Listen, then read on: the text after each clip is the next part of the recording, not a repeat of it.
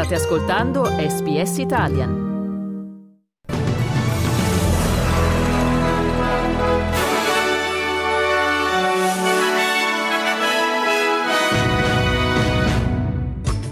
Italia, la Camera dei Deputati approva la legge di bilancio. A San Pietro in 7000 per la messa di Natale. Papa Francesco dedica un pensiero ai bambini vittime di tutte le guerre. Ucraina di 68 civili morti, il bilancio dell'ultimo bombardamento russo su Kherson. Cina, emergenza Covid, 500.000 nuovi casi al giorno nella sola città di Qingdao. Sport, cricket, domani l'Australia ospita il Sudafrica nel tradizionale Boxing Day Test Match.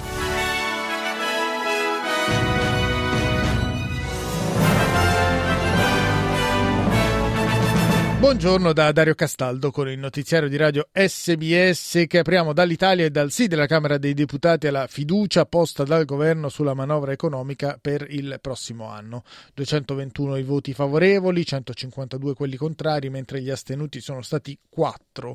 La legge di bilancio passa ora al Senato in seconda lettura e l'obiettivo è quello di approvarla entro il 31 dicembre per evitare il cosiddetto esercizio provvisorio, una prospettiva che limiterebbe il raggio d'azione del governo, il quale non potrebbe adottare variazioni di bilancio, ma al contrario dovrebbe limitarsi a gestire le operazioni di ordinaria amministrazione.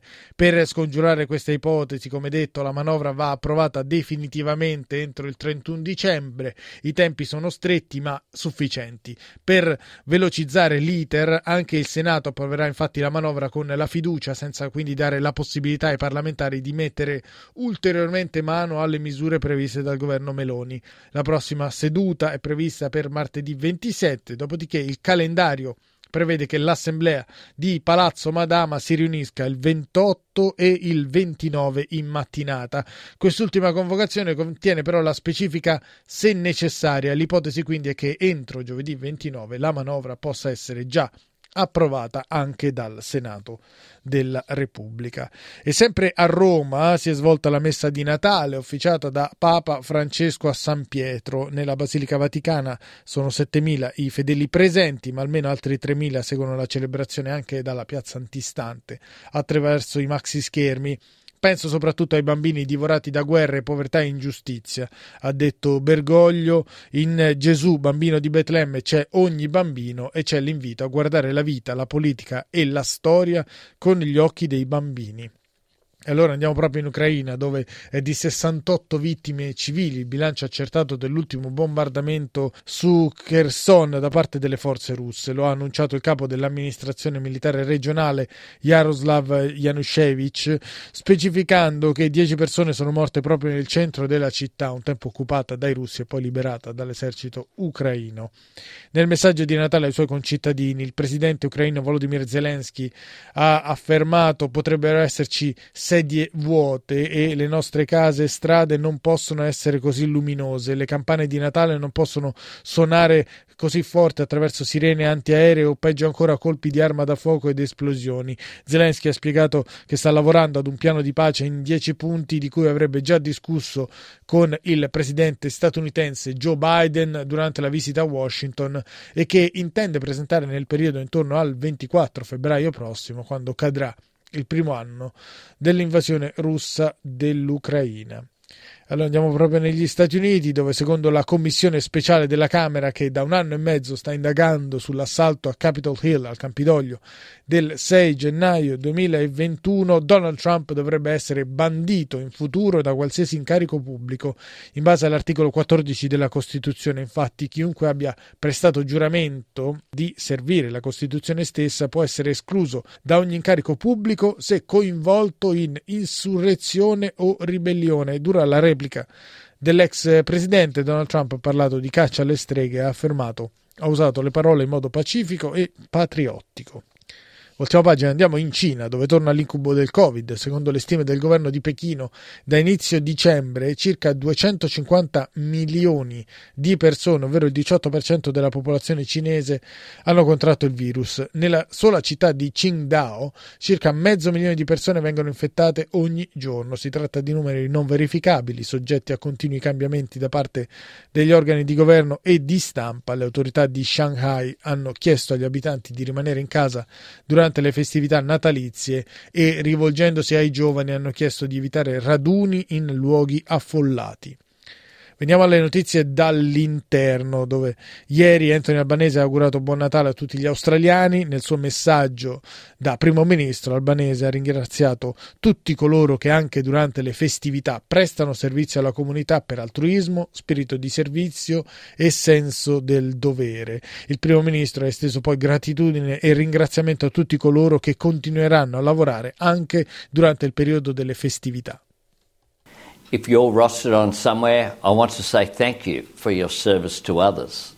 If you're working because you volunteered your time to make Christmas better for your fellow Australians, whether you're serving lunch to those in need or you're keeping our beaches safe, I want to express my gratitude and my admiration.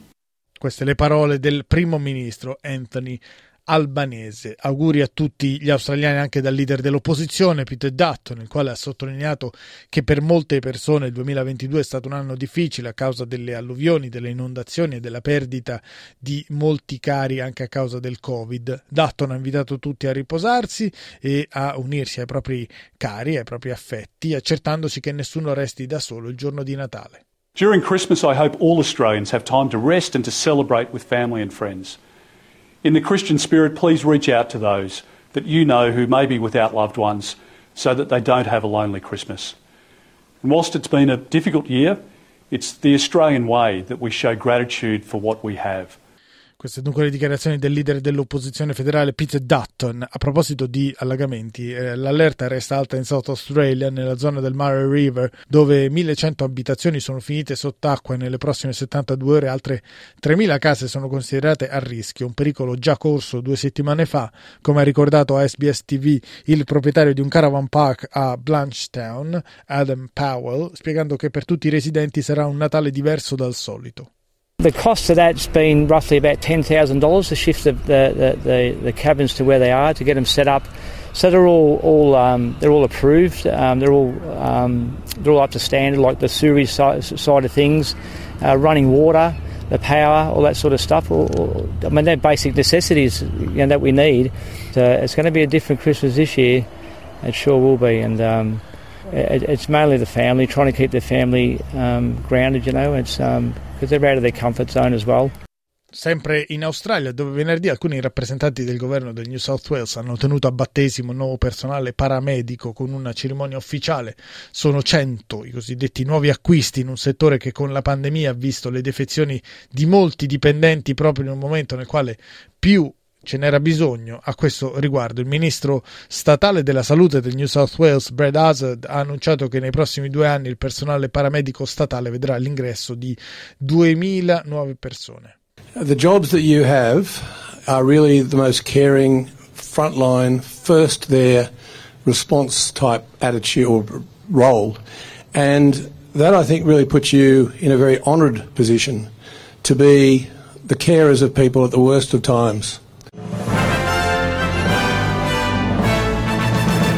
Diamo uno sguardo ai cambi. Questa mattina perde terreno il dollaro australiano, che vale 62 centesimi di euro e viene scambiato a 67 centesimi di dollaro statunitense. Per quanto riguarda lo sport calcio, campionato australiano A-League, ieri il MacArthur ha battuto per 3-0 il Sydney FC all'Allianz Stadium di Sydney. Con questo risultato MacArthur sale al terzo posto in classifica, ad 1 punto dai Wanderers e a 2 dal Melbourne City, che però ha 2 partite in meno. Domani c'è in programma l'altro derby di Melbourne tra Western United e Melbourne Victory. Sempre per gli sport australiani, domani è in programma il tradizionale Boxing Day Test Match di cricket all'MCG di Melbourne. L'Australia ospiterà dopo 14 anni il Sudafrica. Tra i più attesi c'è il battitore David Warner. Ascoltiamolo. Yeah, look, leading into the Perth test, my mental health probably wasn't where I needed to be at to be 100%, and that was challenging.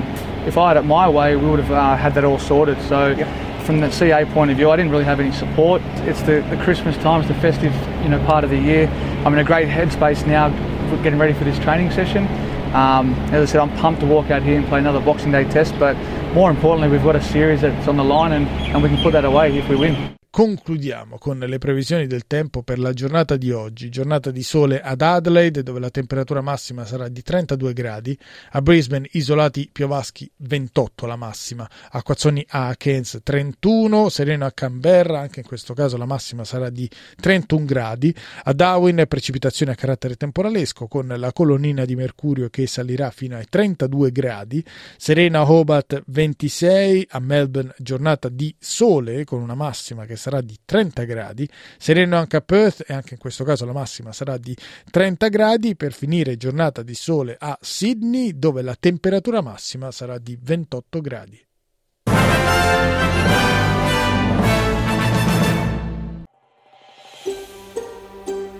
Cliccate mi piace, condividete, commentate, seguite SBS Italian su Facebook.